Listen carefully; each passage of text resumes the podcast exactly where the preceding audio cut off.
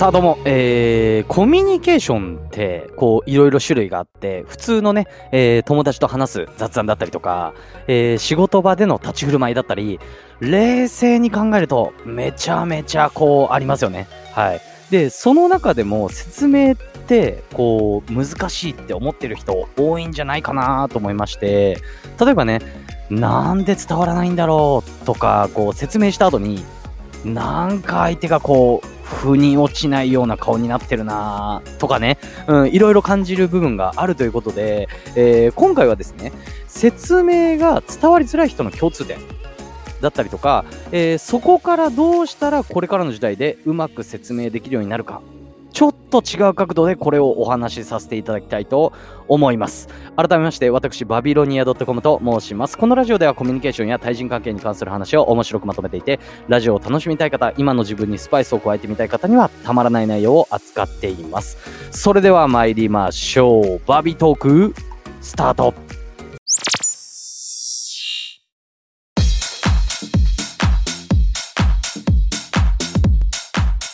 さあ、えー、今回説明でございます。難しいですよね。もうね、これに関してはね、もう、いろんな考え方あると思うんですが、私はですね、こう、いつも話し方だったりとか、こうね、伝え方みたいなね、お話しさせていただいてるんですけれども、皆さんはどうでしょうか？説明についてですね、皆さんは何がいいと思いますでしょうか？どんな話し方がいいと思いますでしょうか？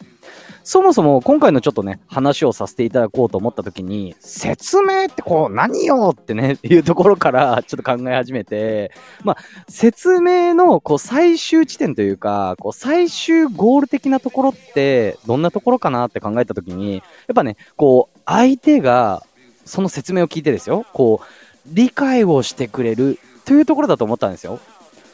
で、えー、でもですよ、こう、でもなんですが、こう、相手が理解をできる、理解をしてくれるっていうところを、えー、差し置いて、っていうんですかね、こう、差し置いて、自分が知っていることを教えるっていうふうにですね、えー、考えてる人、これもいると思います。これってすごい同じような感じなんですけれども実は全然違くてこうなんでかっていうとですねあの前者のこう最終的には、えー、相手が理解してくれるこれは相手の立場に立ってこう話し方を変えたりだったりとかこういう風な言い回しがいいよねだったりとか例えばこういう話をしたら相手ってこう聞いてくれるよねっていう相手の立場に立ってくれる考え方なんですよね。うんなんですが、自分の知っていることを教えるっていう風なことだと、確かに、あの、原則としては確かに自分がね、あの、その人より知識があるので、それを説明するっていうことなんですけれども、それって自分が喋りたいように、自分が知っていることのみを自分の頭で自分の口で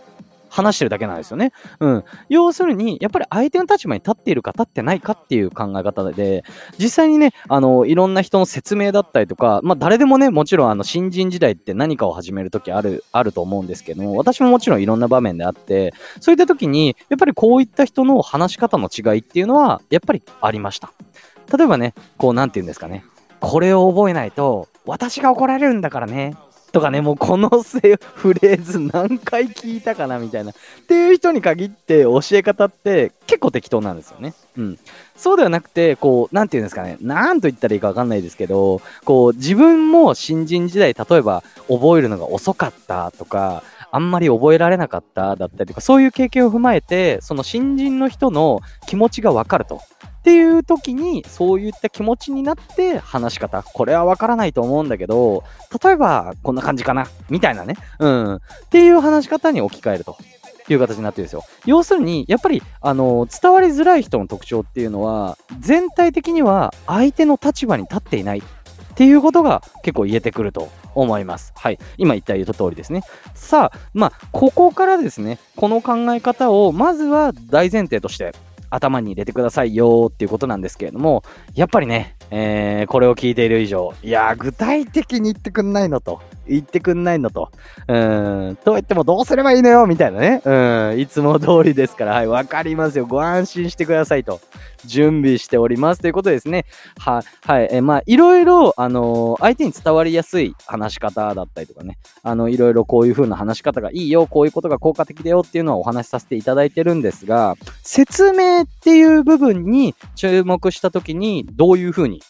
お話した方がいいかっていうと、具体的にはですね、今回私の場合は少し角度が違う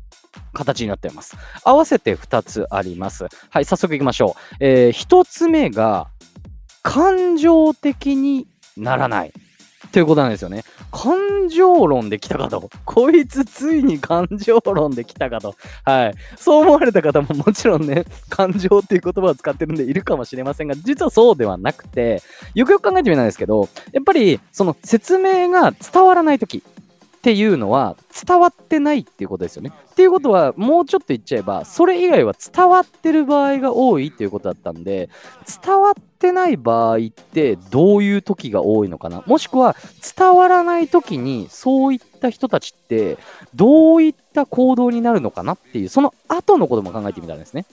な、な、なんでこのお話をさせていただくかっていうと、現実問題100発100中で100人に絶対説明が1回で伝わる人、これは現実的にいないと思ったんですよ、私。はい。で、実際に私もですね、いろんな人を教えたりだったりとか、今でも覚えてるんですけど、ちょっと小話させていただくと、なんていうんですかね、すごいこう、感覚的に動く人がいて、昔。はい。あの、アルバイトの子にいろいろちょっと、あの、軽い業務を教えてたんですよ。で、ちょっとこの業務はちょっと複雑だなって思った時に案の定あんまり伝わらなかったんですね。はい。これは私のですね、えー、失敗したっていうですね、えー、お話なんですけれども、その時になんでこんな話し方してるのにこれ伝わらないんだろうなって、ちょっと感情的になってしまって、言葉が、えー、少し強くなってしまったんですよ。今考えると本当にバカだな、私、と思ってしまうんですけれども、そういった時に伝わらない時にどうするかっていうと、やっぱりまずは感情的にならずに、あの、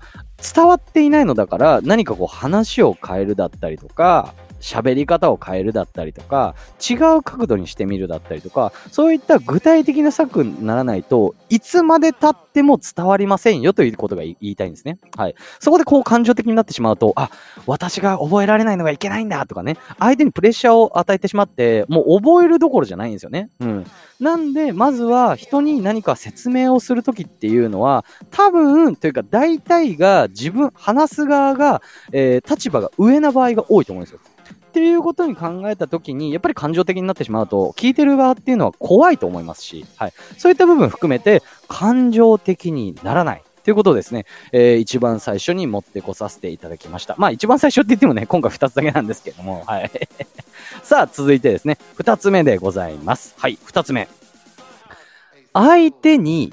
実際に教えたことを説明してもらうということですね。これは何かっていうと、あの、結局説明して本当に相手が理解しているか、理解してないかって、あの、その後の行動でしかわかんないじゃないですか。私の場合は、その、あの、説明して、うん、わかったって結構ね、あの、日本人の特有なのか何なのかわかんないですけど、あの、やっぱ聞いてる側からもちょっとわかんないですって言いづらいじゃないですか。っていうことなんで、本当には分かってなくても、結構空返事する人って、私も実際そうだったんですけど、あの、多分多いと思うんですよね。なんで、本当に理解してるかっていうのを、ちょっとじゃあ、えー、今話したのを簡単にでいいから説明してもらっていいですか？みたいな感じでね、あの、説明してもらいます。これね、結構効果的で、やっぱりですね、あの、なんていうんですかね、例えば短く話すとか、結論から話すっていうのも、これはもちろん大事だし、結構、あの、原理原則だとは思ってるんですが、それが100発100中で、あの、どんな人でも理解できるかって言ったらそうではないと思ってるんですね。はい。そういった時に、やっぱり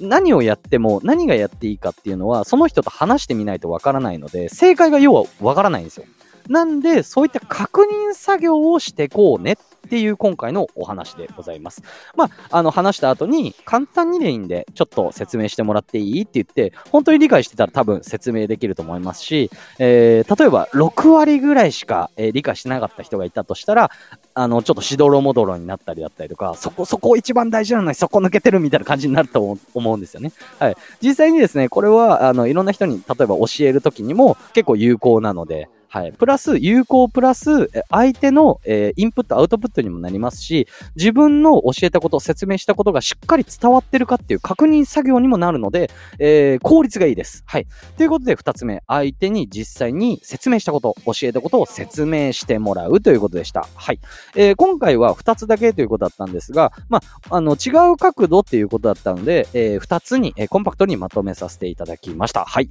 いかがでしたでしょうか？まあ、今回はですね、ねあの、説明ということに関して注目させていただいたんですが、まあ、